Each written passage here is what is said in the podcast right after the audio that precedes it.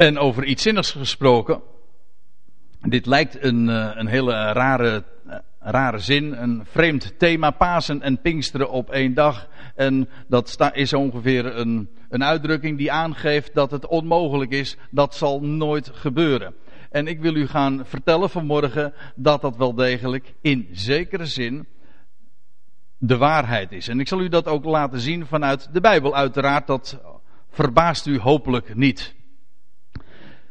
We werden zojuist in de inleiding al eventjes meegenomen naar de straat en wat men zo zegt over, over Pinksteren en wat de betekenis daarvan is.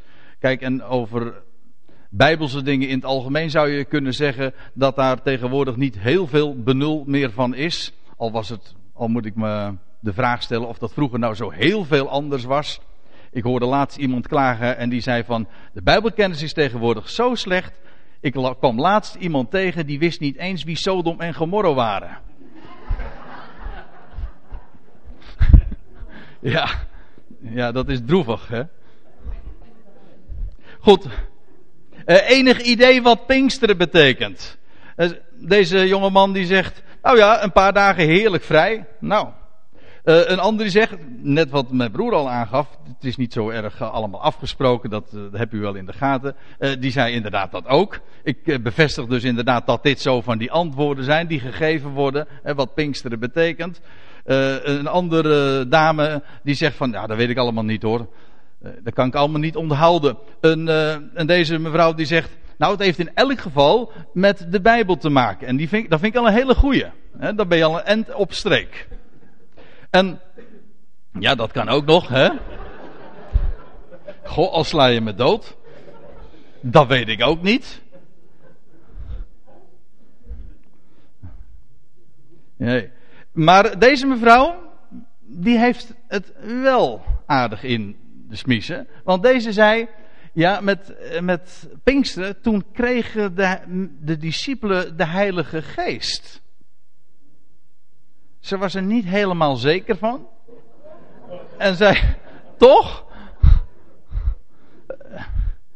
Maar, nu eventjes serieus. Is dit zo, wat deze mevrouw zei? Kregen de discipelen inderdaad toen de Heilige Geest? En ik ga u vanmorgen vertellen dat dat niet het geval is. Weet u wat er met Pinksteren gebeurde? Ja, ga u, ga u even goed zitten. We gaan er eens eventjes de tijd voor nemen. Om dat eens uit te zoeken en te doorforsen. Wat zegt de Bijbel daarover? Wat gebeurde er met Pinksteren? Wel. In Handelingen 2, daar lees je dat Petrus het woord neemt op het tempelplein, dat was inderdaad de vijftigste dag, het wekenfeest, Shavuot, een Joods feest, vijftig dagen inderdaad na die dag van de eerstelingsscharven van het Pesachfeest. Ik weet niet of het u allemaal erg uh, bekend overkomt, wat ik nu zeg, maar het was in elk geval een Joods feest, de vijftigste dag, en er vonden hele spectaculaire dingen op die dag plaats. En dan lees je dat, dat Petrus te midden van de menigte, die samen gedromd was, en opstaat en dan neemt hij het woord en dan zegt hij van ja, dit is het waar de profeet Joël al ooit van gesproken heeft. En dan citeert hij kennelijk zo uit zijn hoofd, want hij kende de schrift wel. Hij wist wie Sodom en Gomorra waren, zeg maar. Hij, hij citeert de schrift en dan zegt hij, en het, eh, de, profeet, de profeet Joël, Joël 2 staat het om precies te zijn. En het zal zijn in de laatste dagen, en vergis u niet, in Handelingen 2 de verwachting was inderdaad dat dat de tijd zou zijn dat het koninkrijk voor Israël hersteld zou worden. Dat was ook de, de, het oogmerk van de prediking in die begintijd. Het zal zijn in de laatste dagen, zegt God, dat ik zal uitstorten van mijn geest op alle vlees. En daarmee is ook heel karakteristiek aangegeven wat, wat Pinksteren is en wat Pinkst, die bewuste Pinksterdag, Handelingen 2, wat er toen plaatsvond. Namelijk een uitstorting van de geest op de discipelen. Op alle vlees, dat wacht inderdaad op de laatste dagen. Maar dit was al een, een voorspel, een prelude. Dit zou het gaan, gaan, eh, gaan worden. Wat er toen in Jeruzalem plaatsvond op die, bij die 120 mensen die bijeen waren, wel dat zou op alle vlees gaan, gaan uitgestort worden. En weet u wat uitstorten is? Dat is dit. Ik vond, het een mooi plaatje, omdat het exact aangeeft wat uitstorten is. Een plensbui. Er wordt een stortbui, zeggen we dan. Dan, wordt er, dan, dan, gaat de, dan gaat de hemel open en dan wordt er een hele bak water zo uitgestort. Waar je drijf en drijf nat van wordt. Die, dat komt over je. En dat is ook heel karakteristiek voor Pinksteren. Namelijk dat de Heilige Geest over mensen kwam. Op mensen kwam. Het was ook in die zin dus ook iets zichtbaars aan de buitenkant bedoel ik. Want Petrus die, die, die gaat gewoon verder met het citeren van dat, van dat gedeelte uit, uit Joel. En dan zegt hij, en uw zonen en uw dochters die zullen profiteren. En uw jongelingen zullen gezichten zien. En uw ouderen zullen dromen dromen. En hij gaat verder. Dit waren, dit waren inderdaad die zichtbare dingen. De geest werd uitgestort en er was een geluid als van een geweldige windvlaag. Dat is trouwens ook niet voor niks. En die het hele huis vulde en de mensen kwamen er als een magneet op af. Het was een zichtbaar gebeuren, een uitstorting van de geest op mensen. Oh, het, kwam, het overkwam hen letterlijk, ja. Trouwens, eerder had de Heer Jezus al gezegd, vlak voordat hij ten hemel voer, had hij gezegd: Gij zult kracht ontvangen. Gij zult, dat is een belofte. Dat betekent niet je moet. Maar gij zult betekent jullie zullen. Een belofte. Gij zult kracht ontvangen wanneer de Heilige Geest over u komt. En gij, en gij zult, weer zo'n belofte, en gij zult mijn getuige zijn. De Heilige Geest zou over hen komen. Ook hier weer die gedachte van, van een, een plensbui, iets wat uitgestort wordt, iets wat je overkomt.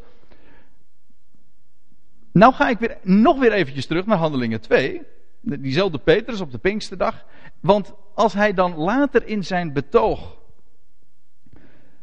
gaat spreken over wat nou de essentie is van wat hij te melden heeft. Weet u waar hij het over gaat hebben? Op, waar heeft hij het in, in de. Als je, als je het allemaal terugbrengt tot de kern. Waar heeft hij daar op de Pinksterdag, op, die, op het Tempelplein, als die mensenmenigte daar aan, het luisteren is. Waar heeft hij het over? Waar heeft hij het over op Pinksteren? Wel over Pasen, om zo te zeggen. Hij heeft het over dat wat plaatsgevonden had toen ooit 50 dagen eerder. Op de dag van de eerstelingsscharven. Hij zegt, hij zegt dan tegen, die, tegen zijn Joodse toehoorders, deze Jezus, die gij gekruisigd hebt, deze Jezus heeft God opgewekt. Jullie hebben hem aan een hout gehangen, maar God heeft hem opgewekt. Het ene is wat de mens doet, het andere is wat God doet. Als antwoord daarop. Deze Jezus heeft God opgewekt, waarvan wij allen getuigen zijn. Daartoe hadden ze juist ook die kracht ontvangen. Gij zult kracht ontvangen. En dat is wat er die dag gebeurde. Zodat ze een, een geweldig krachtig getuigenis op die dag aanving onder het volk. Daar in het centrum van Jeruzalem op het Tempelplein. Zij waren getuigen. En dan zegt hij, nu hij dan, hij, dat is dus Jezus, die God had opgewekt. Nu hij dan door de rechterhand Gods verhoogd is en de belofte van de Heilige Geest van de Vader ontvangen heeft, let even op wat hier staat. Hij is verhoogd door de rechterhand van God. En, of staat eigenlijk naast het feit dat hij de belofte van de Heilige Geest van de Vader ontvangen heeft. Dat wil zeggen, God heeft hem opgewekt uit de doden. Hij was vernederd tot het uiterste. U weet het, hè? hij is vernederd. En God heeft hem verhoogd. Dat wil zeggen, doen opstaan. En verhoogd En opgewekt uit de doden. En hem zelfs op diezelfde dag. Ja, ja. Ik ga dat nu verder niet aantonen en, en u laten zien. Maar ik kan u echt. Ik kan echt ook de bonnetjes erbij leveren. Dat het Johannesevangelie er geen twijfel over laat bestaan. Dat op diezelfde dag dat de Heer Jezus opstond uit de doden. Dat hij ook naar de Vader al is gegaan. Inderdaad. Pas op de veertigste dag, met Hemelvaartsdag de dag dat hij ten hemel voer, was dat een wat meer demonstratief en in elk geval ook een definitiever gebeuren. Maar op de dag dat hij opstond uit de doden, ging hij ook al naar de Vader. En toen werd hij dus uit de doden opgewekt, verhoogd door de rechterhand Gods. En er staat erbij, en de belofte van de Heilige Geest van de Vader ontving. Dat is wat hier staat. De Heer Jezus ontving zelf de belofte van de Heilige Geest. Op de dag namelijk dat hij verhoogd werd. Op de dag dat hij uit het graf verrees. Toen ontving hij de geest. Namelijk de heilige geest van de Vader. En weet u wat dat betekent? De geest ontvangen. Dat betekent niks anders dan tot leven komen. Dat hoeft u niet te verbazen, want het tegendeel is ons allemaal bekend. Dat wanneer je de geest geeft, dat is ook een Bijbelse uitdrukking en bij ons nog steeds is dat het geval. Als je de geest geeft, dan sterf je. Wel, als de geest geven sterven is, dan is de geest ontvangen tot leven komen.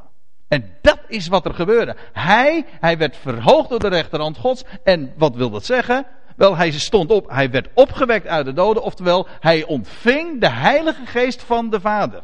En dan zegt hij, um, de belofte van de Heilige Geest van de Vader ontvangen heeft, heeft hij dit vervolgens uitgestort wat gij en ziet en hoort.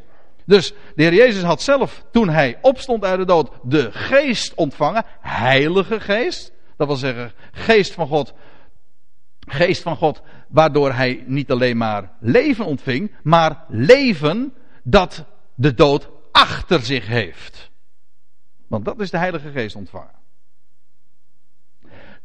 leven dat de dood achter zich heeft en daarom onvergankelijk is. En dan staat er, hij heeft die geest ontvangen en vervolgens nu, vandaag, op de vijftigste dag, zegt Petrus, heeft hij dit uitgestort. Hij zegt, en wat je, dat, dat horen jullie, dat zien jullie en dat horen jullie. Dat wil zeggen, de, alle demonstratieve verschijnselen, dat teletale wonder, dat, die, die, dat geluid van die geweldige windvlaag. Nou, ze zagen het, ze hoorden het, daarvan waren ze getuigen van die uitstorting. Maar de Heer Jezus zelf had de geest ontvangen op de dag van zijn opstanding. Nou, dan gaan we naar Johannes 20. Want dan ga ik u nog eens wat vertellen. Niet alleen de Heer Jezus heeft de Heilige Geest ontvangen. Op de dag namelijk dat hij opstond, de geest kreeg. Heilige geest kreeg. Maar goed, we, lezen wat er staat in Johannes 20, vers 19. Daar staat er, toen het dan avond was op die eerste dag der week. Letterlijk staat er op één dag van sabbatten. Een wat ingewikkelde of misschien wat technische uitdrukking. Maar bij een andere gelegenheid hebben we het er alles over gehad. En anders uh, komt dat nog wel eens. Degene die dat, uh, het studieweekend hebben meegemaakt uh, een, een, anderhalve maand geleden, uh, die hebben inmiddels daar wat meer over vernomen. Ik heb daar toen wat uitgebreider ook bij stilgestaan.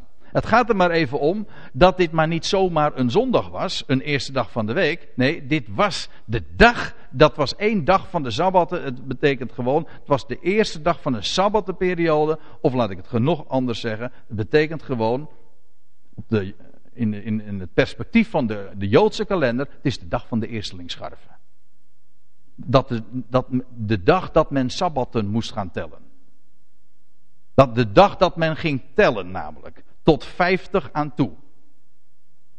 Dit was de eerste dag daarvan. Wel, in de avond van die, op, van die dag, op die dag van de eerstelingsscharven, op die dag en ter plaatse staan, staat er, waar de discipelen zich bevonden, de deuren gesloten waren uit vrees voor de Joden, kwam Jezus en hij stond in hun midden. Dus alles was eh, hermetisch afgesloten, maar Jezus stond in hun midden en hij zeide, shalom.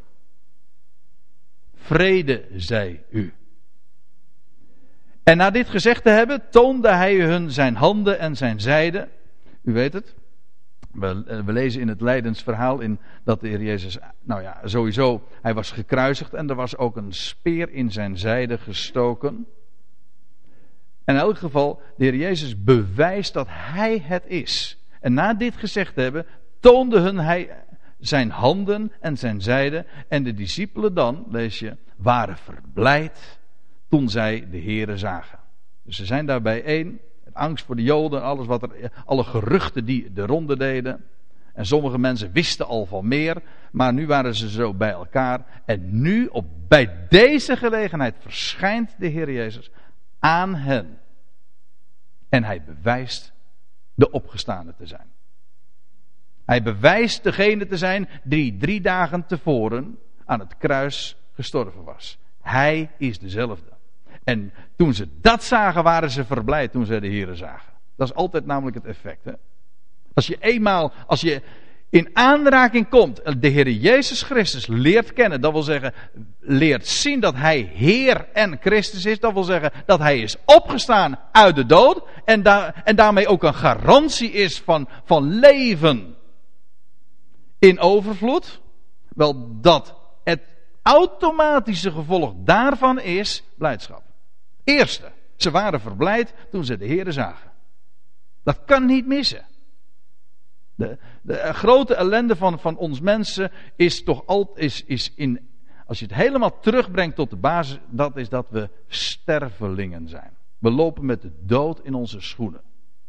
Dat kan kort duren, dat kan lang duren, dat kan een pijnlijke weg zijn, dat kan allemaal wat makkelijker gaan. Maar het proces is onomkeerbaar. We zijn stervelingen.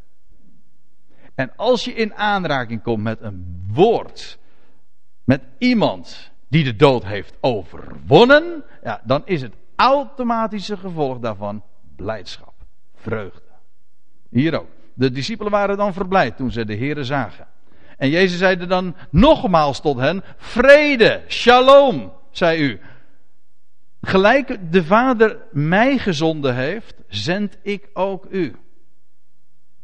Dat heeft voor die, die, die twaalf, de twaalfen, zo noem ik ze even technisch gezien. Er waren, ze waren er trouwens niet alle twaalf. Judas sowieso niet. Maar Thomas was er ook niet bij. Maar ze, ze heet al wel de twaalfen gewoon. Wel, voor hen heeft dat nog een hele bijzondere betekenis. Want zoals de Heer Jezus ooit gezonden was tot het huis van Israël. Zo worden zij ook gezonden tot het huis van Israël. Ja. Gelijk de Vader mij gezonden heeft, zo zend ik ook u. Maar let op wat hij dan vervolgens zegt en wat hij doet. Nee, wat hij doet, ja. Nadat hij dit, na dit gezegd te hebben, blies hij op hen en hij zei tot hen, ontvang heilige geest. Let op. Op de dag dat hij verrees uit het graf, blies hij op hen en hij zegt: ontvangt Heilige Geest. En laten wij nou altijd gedacht hadden, hebben, zoals die mevrouw zojuist, uh, wat ik in de inleiding al even aangaf. Hè, ja, Pinksteren, ja, toen ontvingen de mensen, de, heilige, de discipelen, de Heilige Geest, toch? Nee, niet. Op met Pinksteren werd de Heilige Geest uitgestort over hen als een demonstratieve gebeurtenis. Maar men ontving de Heilige Geest al op de dag dat de Heer Jezus zelf verrees uit het graf. Maar ik gaf al aan, zojuist uit Handelingen 2, hij ontving zelf de Heilige Geest. En nou maakt hij zichzelf bekend als de levensvorst aan hen. Degene die de dood heeft overwonnen. Degene die het graf leeg achter heeft gelaten. En dan blaast hij, als een, als een symbool uiteraard, ook, ik zal het laten zien ook. Dan blaast hij op hen en hij zegt: hij, ontvangt Heilige Geest. Dus de discipelen ontvingen de Heilige Geest. Niet met Pinksteren, maar met Pasen, om zo te zeggen. Op de dag van de eerstelingsscharf. Op dezelfde dag dat de Heer Jezus uit de dood werd opgewekt. En trouwens ook ten hemel voor. Dus Pasen, hemelvaart, Pinksteren, allemaal op één dag. Ja, zo leer je nog eens wat, hè? Als je de Bijbel open doet, dan kom je altijd voor dat soort verrassingen te staan. Blijkt net altijd anders te zijn als dat je altijd gedacht hebt of geleerd hebt gekregen. Tenminste, dat is mijn ervaring hoor. Uh, afijn. Hij zegt, hij blies op hen. wil ik nog eens wat op iets wijzen. Want dat blazen, dat heeft alles weer met geest te maken. In, bij ons is dat misschien wat minder voor de hand liggend. Maar in de talen van de Bijbel, van het Hebreeuws en van het Grieks, zijn dat zelfs uh, dezelfde woorden. Geest.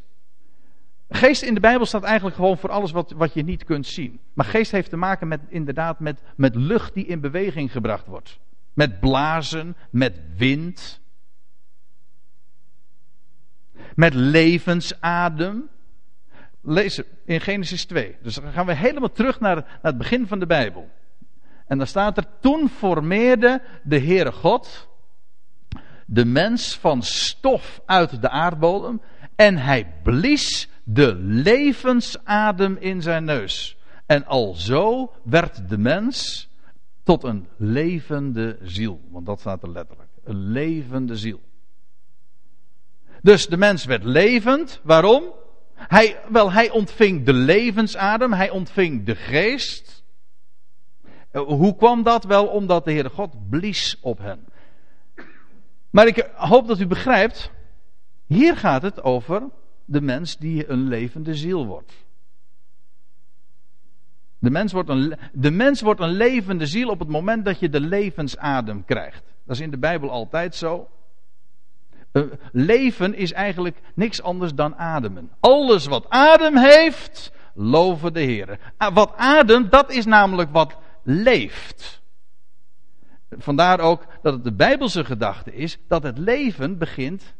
Ik zeg ik even tussendoor hoor. Het leven begint bij de 40. Strikt genomen.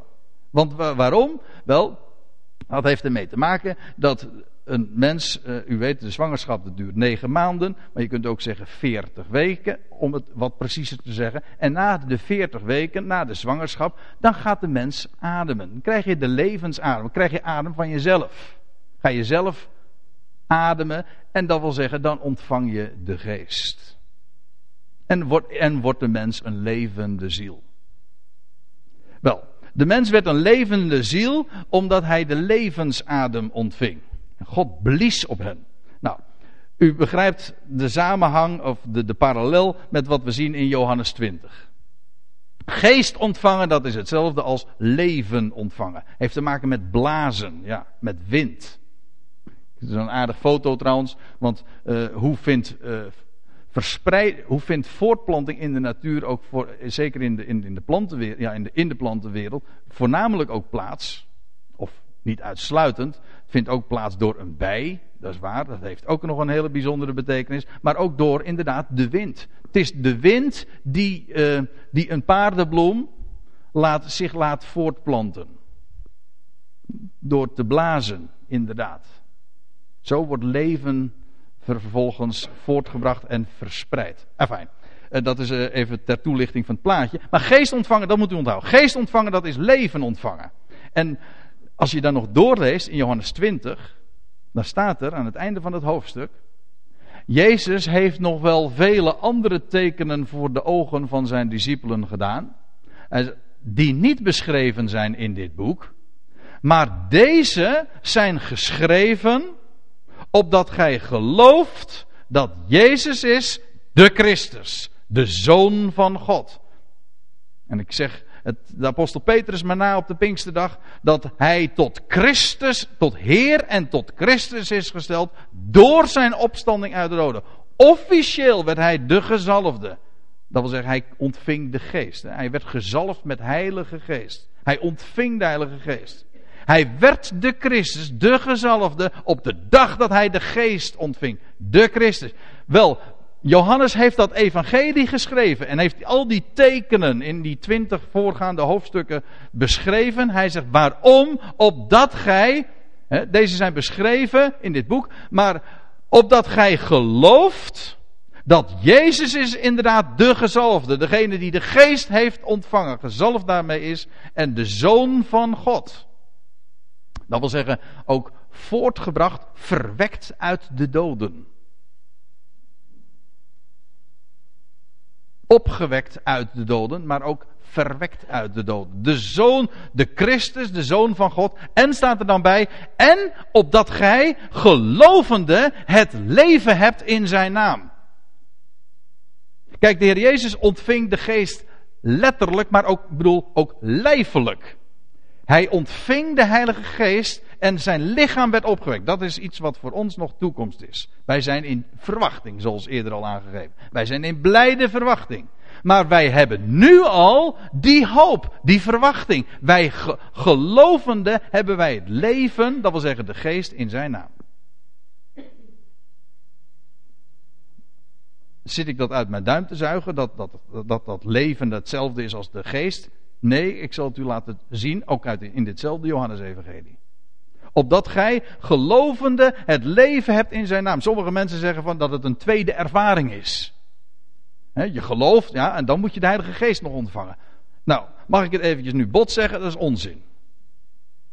Dat is echt onzin, want juist gelovende, trouwens dat zegt Petrus, oh, dat zegt Paulus in Efeze 1 ook, dat wij gelovende verzegeld zijn met de Heilige Geest der belofte. Geloof, op het moment dat je gelooft in Hem die de dood heeft overwonnen, ontvang je gelovende het leven in Zijn naam.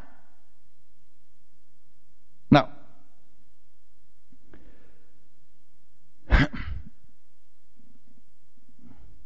Ja.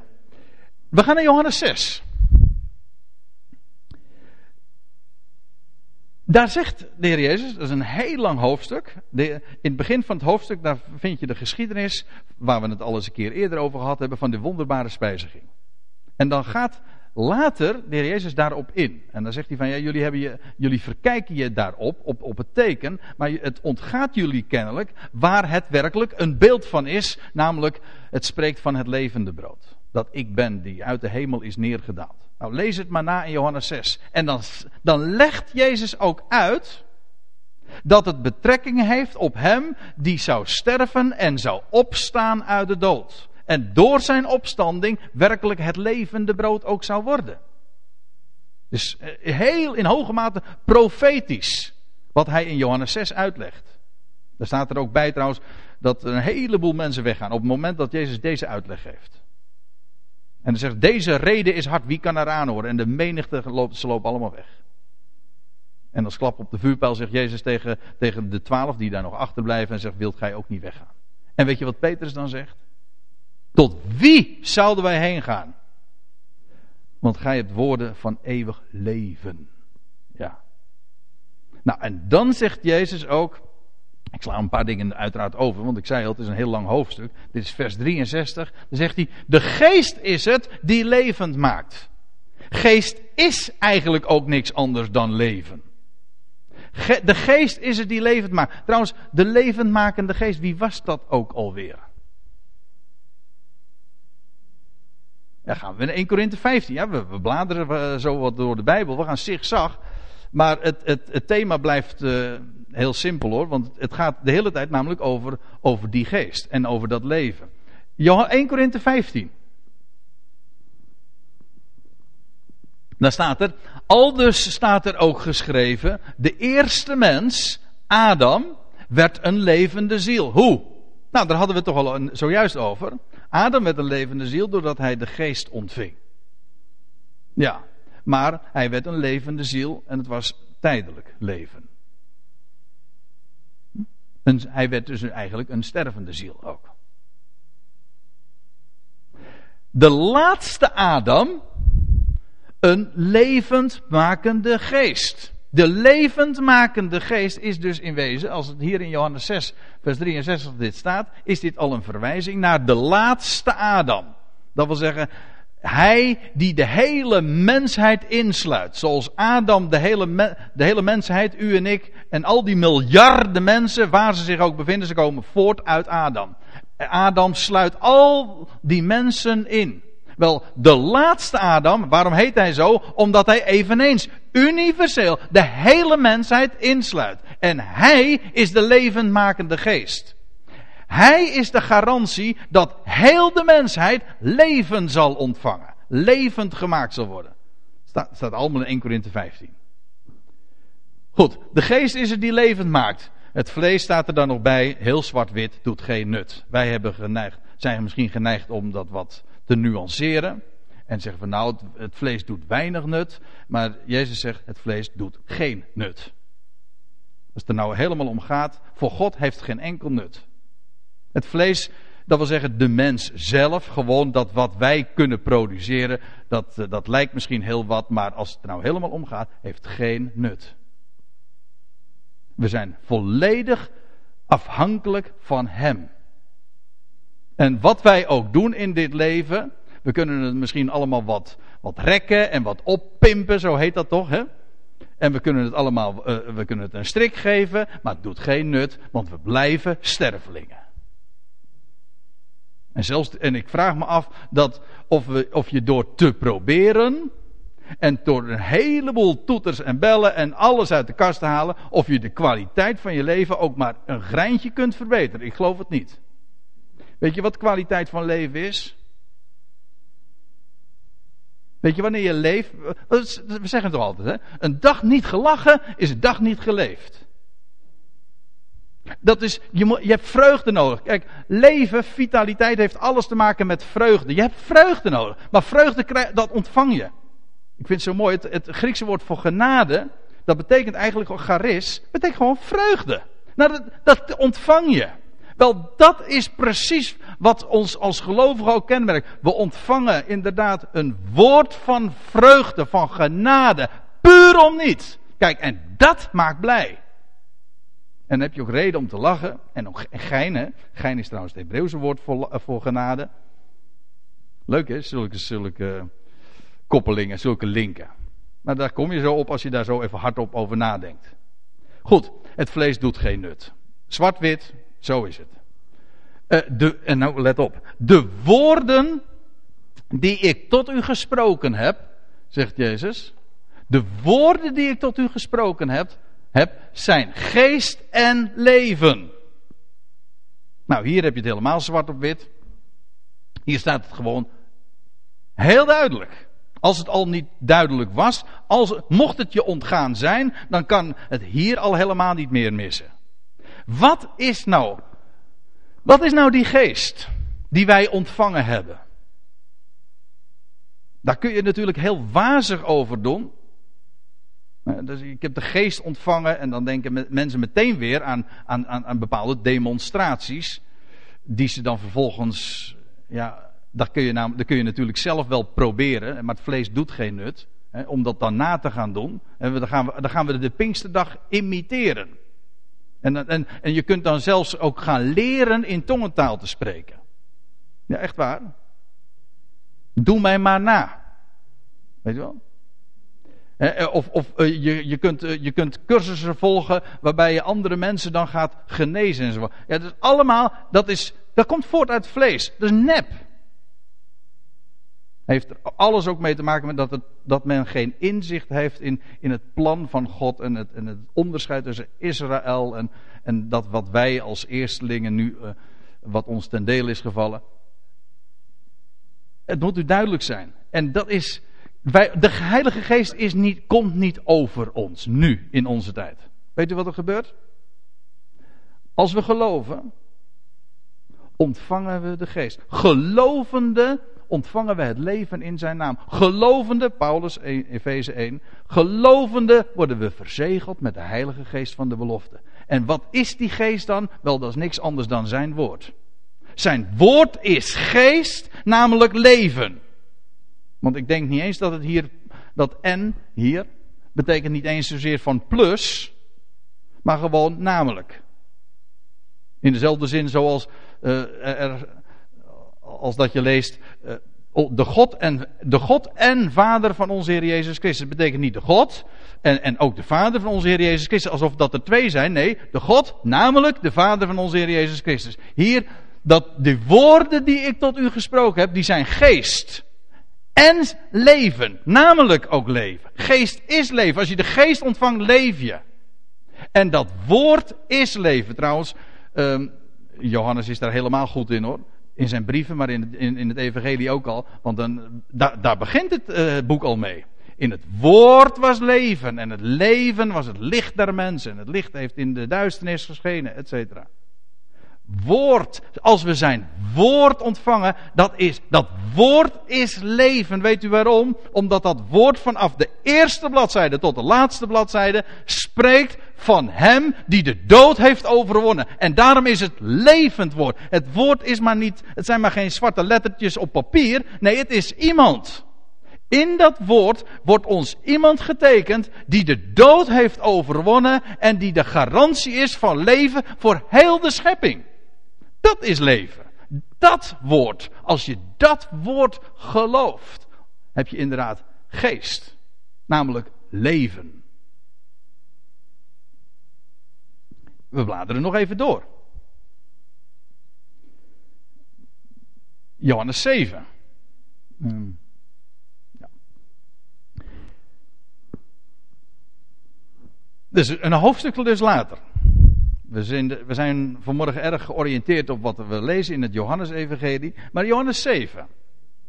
Als u het mee wil lezen in uw eigen Bijbeltje, ga, ga gerust uw gang. Maar u zult hetzelfde zien als wat ik hier projecteer op het scherm. Daar staat de Heer Jezus bij gelegenheid op een speciale Joodse dag op. Ik, laat nu even in het midden wat voor dag dat was. Maar hij staat op en dan, en dan roept hij. Dan zegt, Wie in mij gelooft, zegt hij. Gelijk de schrift zegt, stromen van levend water zullen uit zijn binnenste vloeien. Gelijk de schrift zegt. Weet u, weet u waar hij op doelt? Nou, je kunt verschillende dingen aanwijzen. Maar hij citeert, hij verwijst direct met deze, met deze zin, met, met dat wat hij hier naar voren brengt, naar, de, naar het hoofdstuk wat we lezen in Ezekiel. Ezekiel 47. Dat merkwaardige hoofdstuk over die tempelbeek. Die laatste hoofdstukken van Ezekiel gaan over, over de tempel die straks in het Messiaanse Rijk gebouwd zal worden in Israël, bij Jeruzalem. Een hele merkwaardige bouw. Een bouwwerk zal dat zijn. Een geweldige grote oppervlakte. Maar dan, terwijl dat allemaal zo beschreven wordt, dan lees je in hoofdstuk 47 dat er vanuit de tempel een beek zal ontstaan. Een stroompje water. Dat vervolgens een geweldige grote rivier wordt. En zodanig. Want dat dat water alles wat dood is levend maakt. Het, aan, de, aan de oevers van, de, van, de, van die rivier, lees het maar na in dat hoofdstuk. Dan lees je dat er de geboomte des levens zal uitspruiten. Waarvan zelfs de bladeren, niet alleen de vruchten, maar ook het blad tot genezing zal zijn van de volkeren. Therapeutisch, vitaliserend. En sterker nog, de dode zee, die tot op de dag van vandaag de reputatie heeft, niet voor niks heet die de dode zee. Het is het laagst gelegen punt. Het is, het is dieptepunt van de aarde. Het wordt gekenmerkt door dood. Ja, maar zelfs de dode zee wordt een levende zee. Er zullen, weer, er zullen plaatsen zijn waar men inderdaad weer de, de netten zal repareren. Vissersplaatsen. Ze worden zelfs al van tevoren bij name genoemd. Plaatsen die er nog nooit, die er nooit geweest zijn en, en er ook nu nog niet zijn, maar die plaatsen, ze, die, ze hebben, die plaatsen zijn er nog niet, maar hun naam hebben ze al alvast gekregen. Wonderlijk hè? Vissersplaatsen. Bij de Dode Zee, die dan uiteraard geen Dode Zee meer zal heten. Maar let op. Daar zal dat, dat water, dat begint heel bescheiden. Daarbij de, uit de tempel, dan staat er bij het altaar. Onder het altaar ontstaat er een stroom water. En dat maakt alles wat dood was, levend. Maar het begon onder het altaar te stromen. Daar begint de bron. En ik, nou, we hebben het er wel vaker over gehad, maar dat het altaar spreekt van verhoging. Daar waar in de, voor dat altaar werd een dier geslacht, u weet het, hè, er werd een dier geslacht. En vervolgens, na de slachting, kwam het op het altaar en ging het in rook op. Dat wil zeggen, het steeg op goden tot een liefelijke reuk. Spreekt van opstanding uit de doden. Kan niet mis op alle mogelijke manieren. En daar, bij, de, bij dat symbool van de opstanding bij uitstek, daar ontstaat een stroom van levend water. En maakt, zal alles wat dood is, levend maken. Nou, daaraan, aan die geschiedenis refereert Jezus hier als hij dit zegt. Wie in mij gelooft, gelijk de schrift zegt, stromen van levend water zullen uit zijn binnenste vloeien. Ja. En moet je eens opletten wat hij dan zegt. Dit zeide hij van de geest, welke zij die tot geloof in hem kwamen, ontvangen zouden. Want, staat er, de geest was er nog niet, omdat Jezus nog niet verheerlijk was. En nu wordt het plaatje nog completer. Want nu zien we hier inderdaad dat wat Jezus hier naar voren brengt, hier in Johannes 7, maar eigenlijk in het hele evangelie, profetisch is. Het, de woorden die hij gesproken heeft over van geest en leven, die hadden betrekking op wat zou plaatsvinden als hij het graf leeg achter zou laten. En hij de geest zou ontvangen. En de geest er ook vanaf dat moment zou zijn. Heilige geest. Dat wil zeggen in de zin van onvergankelijk leven. Een heel nieuw soort geest. Dat er daarvoor niet was. Vanaf de dag dat de Heer Jezus uit de doden opstond, was er leven, werd er, staat er ook hè, in 2 Timotheus, werd er leven en onvergankelijkheid aan het licht gebracht. Daarvoor bestond dat onvergankelijke leven niet. Dat wil zeggen, leven dat de dood achter zich had. Ja, ik weet het. Er waren al mensen daarvoor ook opgestaan uit de doden. Maar die bevestigen feitelijk precies wat ik nu ook zeg. Want weet u wat er gebeurde met die mensen die daarvoor allemaal al waren opgestaan? Dochtertje van Jairus, en ik kan nog wel een paar meer namen noemen. Van mensen die allemaal opstonden, opgestaan waren, maar ze zijn allemaal weer gestorven. Later.